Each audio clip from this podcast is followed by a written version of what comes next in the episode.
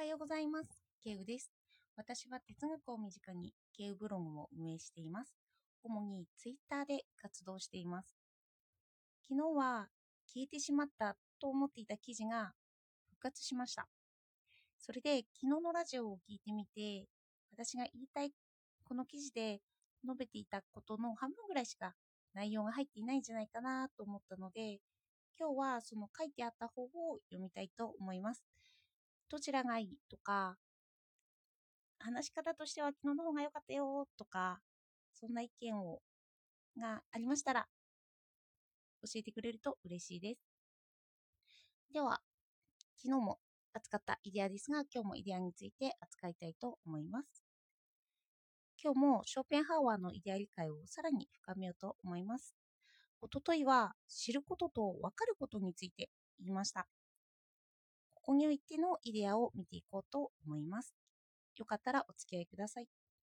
知ることと分かることをイデアで分ければいいのかという話なんですけど、ショーペンハーワーは知ることと分かることのイデアは包括されているんですよね。一緒になっています。一言で引用された文を紹介します。プラトンは次のように教えている。イデアは自然の中にいわば模範として存在し、それ以外の事柄はイデアにただ似ているか、イデアの模造として存在しているに過ぎない。まずは分かりやすい模範としてのイデアを見ていくと、ショーペンハンワが一番私たちに認識されやすいのは、自然の最も一般的な処力であると言っています。これをイデアでいう意思の客観客観客観化の段階の最も低い段階として表しているっていうんですよね。ここで言う低い段階っていうのは誰でも認識しやすくて知識として記述することができるように立ち現れてくるっていうことなんですよ。物理学で説明されていたり数式で説明されているものなので模範として存在しやすいエリアということなんですよね。知るとわかるで分けても知ることとしての記述ができるものです。ただ突き詰めていくと例外もあったりしますけど今のところ人が早く把握しやすい現象のことの方なんですよね。こっちの知るは学問として習うものとして考えてもらって大丈夫です。客観化して捉えているところのものということです。それで知るとわかるがあるのかどうして知るとわかるのがあるのかという疑問は、プラトンのメノンで出てきました。ソクラテスは徳が教えられるのかという問いに答えられなくて、徳のイディアって何だという話になっていったんですよね。徳と言われても知識として言うことができないって。徳だけではなくて、一般に感情と言われているもの全般なんですよね。教科書に感情の行動って書いていないんですよ。体がどんな特性を帯びている時に怒っているとか悲しいとかは載ってますけどただそれは体の現象として書いてあるだけで私の悲しみとか私の喜びといったようなものは違うと感じられてしまいますよね。の行動だけ同じようなことを起こしたとしてもその本人の内面は違っているということが多々あるんですよね。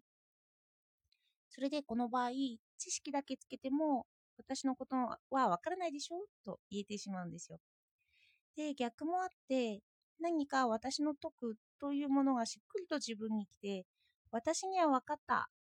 と思いついたとします。でも、それで私が知識に落とし込もうとすると、文字や言葉の特性によってそれが正確には伝わらなくなってしまうんですよね。それが知ることと分かることの問題になってきます。なので、ショーペンハワーは知ることがとりあえずできるもの、数式だったり物理学だったりを把握しやすいものとして、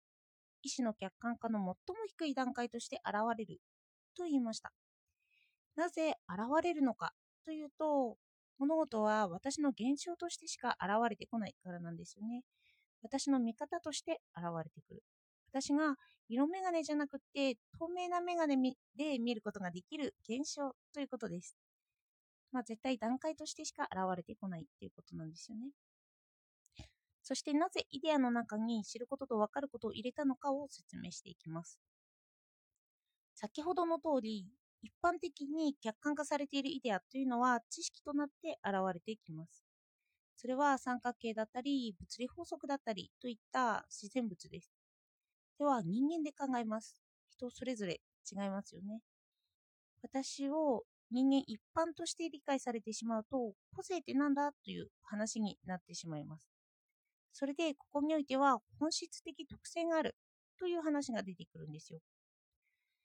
それならば人間、ここにおいて全て個別のアイデアを見ていかなくてはいけないのか？というと、教科書で説明できるようなものがあるとは言ってるんですよね。個別だけではないものもある。それで人間は、人間というもの、生物学でいうような人間、まあそういうのは共通してありますよね。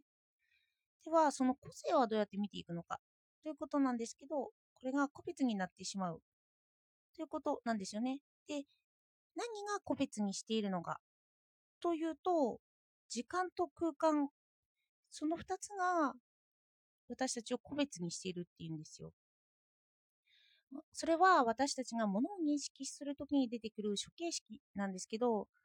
これはイデアの性質ではないと言っているんですよね。私たちが認識するときの経験になっている時間空間、まあ、これには因果性とかも含まれるんですけど、これがあるから私たちはそのまま物自体を見ることができないんですよね。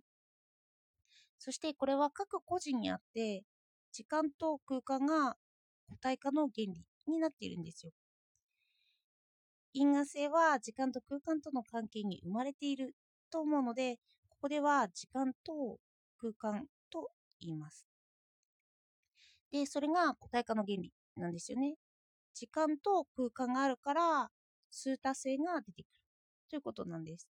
それで、この数多性があるから、私たちは徳とか愛とか感情を説明できなくなります。でも、なぜショッペンハワーが、これもイデアの中に知ることと分かることのも、両方イデアの中に入れているのかというと、時間と空間というのは別にして、個体化の原理とは無関係なもの、何かが一つであるという意味なんですよね。時間と空間の中の数多性をひとまとめにしてしまって、意志の客体性と言っているんですよ。意志は現象として現れてくるので、いくらたくさんあっても現象として現れてくるのは一つだということなんです。意志は分割可能というわけではなくて、その意志の中で個体化の原理が発動しているということですね。人間というやり方、人間がこうやってしか認識できない形を意志が与えている。認識の仕方があるという法則です。と、分かるというような分かる感覚、知識にはできないけど、分かるものが何か本質的なものが一つあるというような感じで意思は一つと言っているんですよね。あのたくさんイデアがそこにたくさんあるようでいても意識できるもの、私たちが現象として意識するのは、の定義のイデアとかそういうのも含めてイデアになって、一つの意思としてのイデアになっていく。なので、この場合は人間は認識の起源からは、認識の原理からは逃れることができないので、意思の本質も模写することになると述べているんですよね。と意志の客体性の高い段階になっていて人間は動機によって動かされていて他種たちに見えるでもこの動機が認識者によっては見ることができる段階になっているだからまあ人をの本質が見えてくるという話ではあるんですけど愛とか徳とか感情動機として時間と空間を取り外して何とか普遍性を見ようとしているという話になってきます。なんかこの時間と空間を取ることができないから人によってあの見えてくるものが違うという話になります。なんか原稿を読んだけど最後らへんはちょっととちってしまいました。原稿にしてもちょっと難しい話を私は言っているのかななんて改めて客観的に思ってしまいました。では今日もお聴きいただいてありがとうございました。